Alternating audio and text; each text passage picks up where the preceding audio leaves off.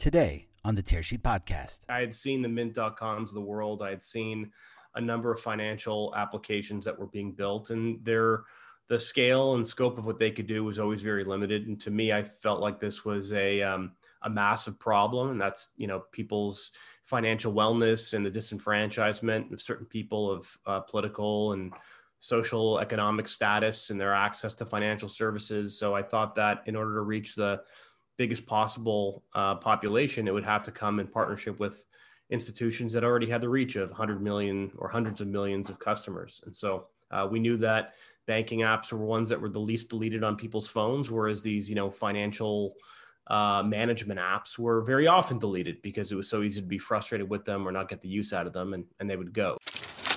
Welcome to the Tearsheet podcast. I'm Tearsheet editor-in-chief, Zach Miller. The world of personal financial management is undergoing a change. Standalone apps are incorporating more banking functionality, getting into money movement and not just advice in order to have a bigger impact. Banks and financial institutions are being more thoughtful about launching their own tools to help their customers. That's where Sensible comes in. It works with firms like J P Morgan to much smaller institutions to help their customers make sense of their finances. Using S K U level data, Sensible is also helping the institutions themselves understand their customers better. The firm just launched the Sensible platform. Sensible C E O and co-founder Corey Gross is my guest today on the podcast. Before we hop into our conversation, I wanted to tell you about Tearsheet's Acquire Conference twenty twenty-one. It's all about the growth behind today's top financial brands. If you want to hear what top brands in the industry are doing to grow, to scale, to market, you're going to want to attend Tearsheet's Acquire Conference. We've got brands like Marcus by Goldman, Current, Step, Zelle, Shopify. It reads like really like a who's who. MoneyLion, Charles Schwab, PayPal, Square, N twenty-six, Vero Money, Stash, Cabbage, Tally. If you want to hear what these firms are doing and how they're approaching growth in this era, you're going to want to attend the conference. The conference is sponsored by BurgoPack. It's February sixteenth and eighteenth. For more information, you go to tearsheet dot co, our website, and click on conferences in the upper right-hand corner. Hope to see you there. Uh, my name's Corey Gross. I'm the founder and C E O of Sensibill. Uh, what Sensibill does is we provide financial tools uh, to banking customers in partnership with their financial institutions. So everything from uh, spend management, receipt management, expense management, uh, embedded within Uh, mobile and online banking applications. Uh, so today we work with more than sixty million customers through more than one hundred institutions, ranging as big as J P Morgan Chase to as small as uh, your local credit unions and community banks uh, in Canada, the U S, and the U K. I love the name Sensibill and sort of the double entendre that it has. Like, where'd that name come from? Uh, the honest to God story behind uh, the name Sensible came uh, when I was uh, in bed with a list of uh, various plays on words on uh, my laptop. And my wife just said, just call it Sensible and be done with it. It wasn't even on the list. She just blurted it out as simply as that. And I kind of shrugged my shoulders and said, well, that's as good as any I'm going to come up with. And that was it. Nice. And was the model always to go through banks to distribute the tools, or was it to go direct to consumers initially? Uh, I was, uh, it was day one, we were going to be the type of fintech that was going to collaborate uh, and partner with financial institutions rather than be a standalone tool. Um, you know, Smart there would be, well, we'll see, right? That's yeah. That's the idea. I mean, let, let's wait a couple of years and, and, and have this conversation. We'll talk about whether I was right or wrong. Um, but I mean, here's, here's what, what motivated us to go this way. I, I had seen the mint dot coms of the world. I had seen a number of financial applications that were being built, and their the scale and scope of what they could do was always very limited. And to me, I felt like this was a um, a massive problem, and that's, you know, people's financial wellness and the disenfranchisement of certain people of uh, political and social economic status and their access to financial services. So I thought that in order to reach the biggest possible uh, population, it would have to come in partnership with institutions that already had the reach of one hundred million or hundreds of millions of customers. And so uh, we knew that banking apps were ones that were the least deleted on people's phones, whereas these, you know, financial uh, management apps were very often deleted because it was so easy to be frustrated with them or not get the use out of them, and, and they would go. So uh, we felt it would have, we'd have more reach and probably have more ability to change lives if we if we partnered. That makes a lot of sense. And how, how did you go about getting those those first customers? Um, you know, I'll say everyone kind of looked at me as this, uh, the big bank whisperer. Uh, so how did you start with, I think our first what's press the, release. What's the we, secret, Corey? Yeah, that's right. um, uh, everyone, you know, saw the releases with, you know, Royal Bank of Canada and Scotiabank and T D mm-hmm. and, and thought that that just happened. It was, it was kind of right place, right time. We knew some good people at uh, the, the banks here in, in Canada. Also, most of our venture uh, uh, capital uh, companies were arms of financial institutions here. So R B C Ventures and, and T D, et cetera. And so we had made good connections in the venture community. They were excited about what we were doing. We got introductions to people who are working on, you know, that next phase of mobile banking with mobile wallets and whatnot. And they thought that, you know, expense and digital receipt management uh, paired nicely with it. Had good conversations before we knew it. We had L O Is and pilots, um, and uh, we kind of rode that to credibility. Um, but uh, I mean, here we are saying whether this is a good or bad idea. A lot of a lot of companies have had super success starting with credit unions and community banks, so they could prove out those test cases early, and they've rode that to great success. So mm-hmm. it was just more of a function of what we what we um, what was happening organically for us at the time. And I guess in the early days, and we'll, you know, we'll jump to sort of the present time in a minute, but um, was there a lot of feedback that they gave that informed the, the early product? Yeah. Uh, early days, this was really about pairing what we had with mobile wallet solutions, because we were, we, we always had a George Costanza wallet in mind, as I think a, a number of, you know, banking uh, based wallets did. And Google Wallet, I think actually the early Google Wallet um, had an, a, a commercial Uh, of that uh, Seinfeld episode with George, you know, pulling an offer off of a lamppost, and he tried to fit it in his wallet. It exploded and everything flies everywhere. And, and I was just kind of like banging my my leg and saying, you know, damn, that was our thing. Um, but uh, what we what we were inspired by, and where we got a lot of feedback from customers, was, hey, I want you to take the loyalty cards, the offers, the punch cards, the receipts, the credit cards, get them out of this, you know, physical wallet and put it on my mobile phone.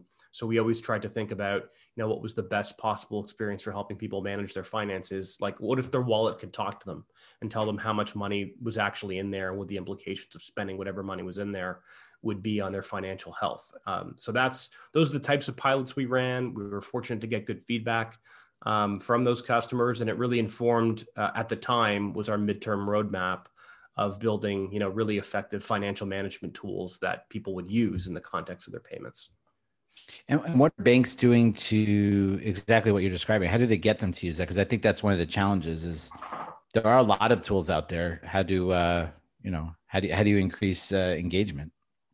Yeah, I mean, that's, call that the, the one hundred million dollars question for every financial institution that mm-hmm. partners with one of these fintechs that promises, uh, you know, great engagement with the next widget. Um, it's a challenge. And I think it's, Uh, what we did was we approached it as a partnership, right? We were, there's not going to be a silver bullet to this stuff. Uh, we know that personal financial management uh, at certain financial institutions has like a three percent uptake. And then we know that um, companies that have been able to really nail this with the right partner have been able to get it to like, you know, twenty, thirty, forty percent. And so what that tells me is that it really depends on the willingness of the partner to, you know, align on marketing calendar of events uh, that we can trigger to get people to do this stuff. Uh, in the, how seamless the experience is in app. I mean, I'll tell you, I mean, Zach, if you're going to open up your mobile banking app and it takes you four or five clicks to find, you know, the receipt manager or the spend manager, you're probably going to be a lot less likely to count on it than if, you know, you open up your app and there, it gives you, you know, instant insight and education um, that helps inform how to live a better, healthier financial life. So it's partially about, you know, marketing and communication to the customers, knowing what communications are most effective to the customer base of that institution. And then obviously the experience, you know, how long does it take for you to get value? And that's not any different principle wise than any app that you've downloaded. Interesting. And I guess, do, do you, do you envision that Sensible competes with, um, I guess, other, other bank P F Ms or non-bank P F Ms? Who do you see as, like, I guess, Has, who has more cachet in, in the in the consumer's eyes? Um, I think it depends on the type of consumer. Uh, so many people that, you know, we think should know what Mint is and what uh, you know a QuickBooks is and all this stuff. I mean, they don't, right? Like, a lot of the customers that used Sensible for expense and receipt management from a business perspective, their biggest, you know, competitor to us was a manila folder and, you know, um, you know, graph paper, right? Mm-hmm. Um, and so we were helping more unsophisticated uh, entrepreneurs and solopreneurs and consultants than we were, you know, a much more um, seasoned digital, digitally savvy, mobile savvy crowd. Um, and the bank was the first step towards educating them that there were, you know, um, maybe better uh, tools available to them. Uh, in terms of who we think that we compete with for for our customer reach, I think there's, you know, we are not quite a a pure play P F M. We're not, we don't see ourselves completely at odds with uh, the Yodelies or the Personetics of the world. I think some of our tools are very complementary. We get to item level information from from people's receipts. They, you know, tell you how much you spent in the grocery category. So what we can do is feed data into those P F Ms. So we don't see them as competitors, maybe indirectly for um, for for prioritization on the part of a bank, but um, we we don't see ourselves being in in, in either or. As for the end user, um, I think that, you know, like I said, there's going to be a class of user that's going to go off and feel more comfortable using a mint dot com, but I think that we we speak to the people who like to entrust all their, you know, financial data with institutions and get a little bit skittish whenever, you know, a third-party app asks them to log into their bank account on their behalf. So um, in that way, I think we cater to a more uh, privacy-centric uh, and uh, uh, and less, you know, willing uh, crowd of people that share data very freely. Got it. And and how do how do the the banking customers that you're landing today differ? How how have they evolved since those first customers that you landed? I think there's, you know, when we first started, this was a complementary, like I said, to, to mobile wallets and mobile payments. And I think there's definitely more of an interest now on helping people solve for financial wellness issues. Um, so we get a lot more in the way of collaboration for how we communicate this message to customers.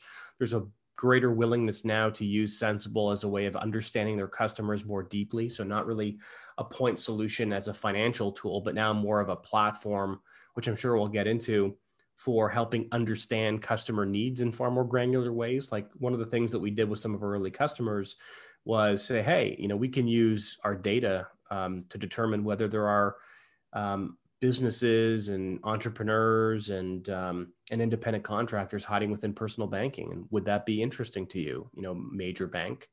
And once we showed them the data, they said, well, if we even have a a modest conversion rate, uh, something that we, you know, we use for most of our campaigns, we could see a major uplift in in revenue, not just on the on the business banking and, and small business side, but um, we might be able to help build longer lasting relationships with these folks than we would have had we just been speaking to them like they were some kind of personal banking customer. So I think the story has evolved to where that is such a big part of what we offer now today, is revealing the truth about their customers' needs and wants and intentions. And um, and that's what I think people use this for now primarily, not just as a point solution for financial wellness, but how do we help continually building relationships by understanding their financial needs better? That's awesome. And that's obviously a, a great segue to my next question, which is how the product has evolved and and and where, where you're taking the product forward, this platform concept. Can you talk about that announcement, that the recent announcement, and sort of what that means?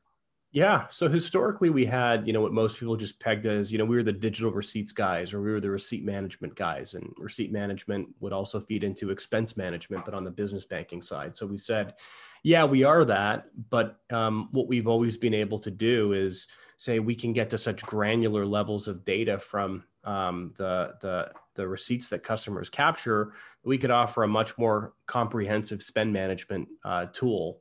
Um, and data that gets extracted from that spend management tool that might be able to feed into other personal financial management um, uh, services that banks offer. So we announced Spend Manager, um, which um, still does obviously contain uh, receipt capture and receipt management functionality, but we offer people more insights, you know, out of the box um, based on what we're learning about their spend and what we're inferring about their needs. And that data isn't just exclusive to our interfaces. It's it's data that can feed into existing products and services that the banks already have today. So it is a comprehensive spend management solution. Uh, and then what we have is Spend Insights.